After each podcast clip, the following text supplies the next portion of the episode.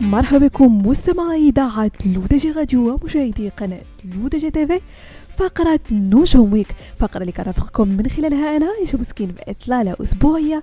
آخر أخبار نجوم الساحة الفنية الوطنية والدولية. وبداية مستمعينا مع الفنانة المغربية دنيا باطمة والتي حذفت لها إدارة يوتيوب أغنيتها الجديدة خربوشة بعد أن تلقت تبليغا من شخص جزائري يتهمها بانتهاك حقوق المؤلف. ويرتبط الاتهام بإدراج صورة الأمير عبد القادر الجزائري في الفيديو المصاحب للأغنية في مقطع يتحدث عن الشخصية التاريخية القائد عيسى بن عمر العبدي. وبناء على هذا البلاغ اتخذت إدارة المنصة إجراء حذف الفيديو.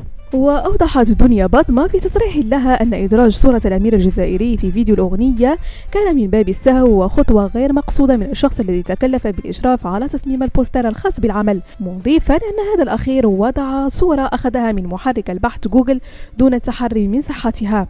وتواصل الشركة المسؤولة عن تدبير القناة الرسمية للفنانة دنيا على يوتيوب التراسل مع الإدارة وذلك عن طريق بلاغ مضاد تشرح من خلاله تفاصيل ما حدث وتبرر أن الأمر لا يتعلق بأي انتهاك لحقوق المؤلف كما يدعي البعض بحيث إن الأغنية تعد من التراث المغربي. وننتقل مستمعين إلى شفشاون ومع اختتام فعالية الدورة السابعة والثلاثين من ملتقى الأندلسيات التي نظمت من قبل وزارة الشباب والثقافة والاتصال بشراكة مع عمالة الإقليم والمجلس الإقليمي وجماعة شفشاون تحت الرعاية السامية للملك محمد السادس نصره الله.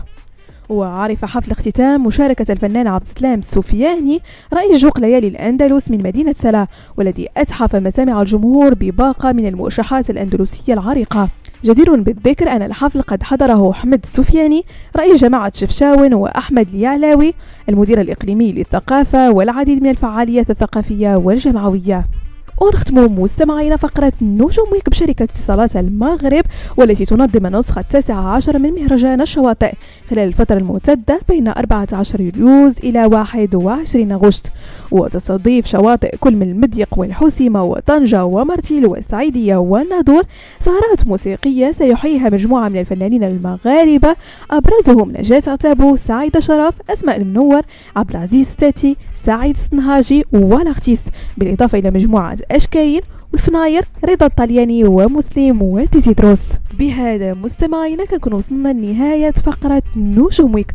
ضرب لكم موعد لا سومي بروجين كاملة على تيريتاتكم الرقمية لودجي راديو وكذلك على قناتكم لودجي تيفي